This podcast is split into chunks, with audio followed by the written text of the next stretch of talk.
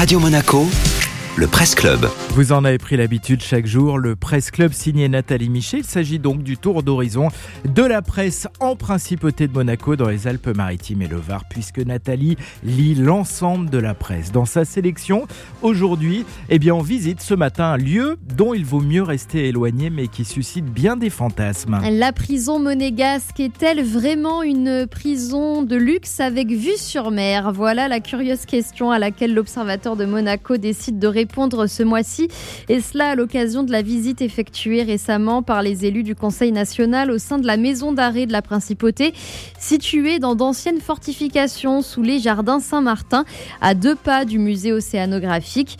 On est pourtant très loin du cliché d'une prison 5 étoiles, d'après Stéphane Valéry.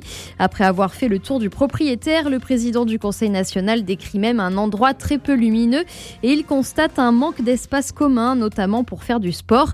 Oui, mais la vue sur mer alors Eh bien la journaliste Sabrina Bonariggio est allée vérifier elle-même et elle a bel et bien aperçu la Méditerranée, mais seulement depuis quelques cellules dédiées aux femmes, depuis les cuisines de la prison, ainsi que le bureau du directeur. Autre aspect insolite, le fait que certains responsables de la maison d'arrêt vivent sur place avec leur famille, alors certes dans des logements de fonction, mais pour les élus, il y a là un problème de sécurité.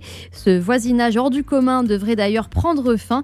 La direction des services judiciaires prévoit de faire déménager le directeur et le directeur adjoint et la prison aura même droit l'an prochain à un nouveau chantier de rénovation. Merci beaucoup Nathalie.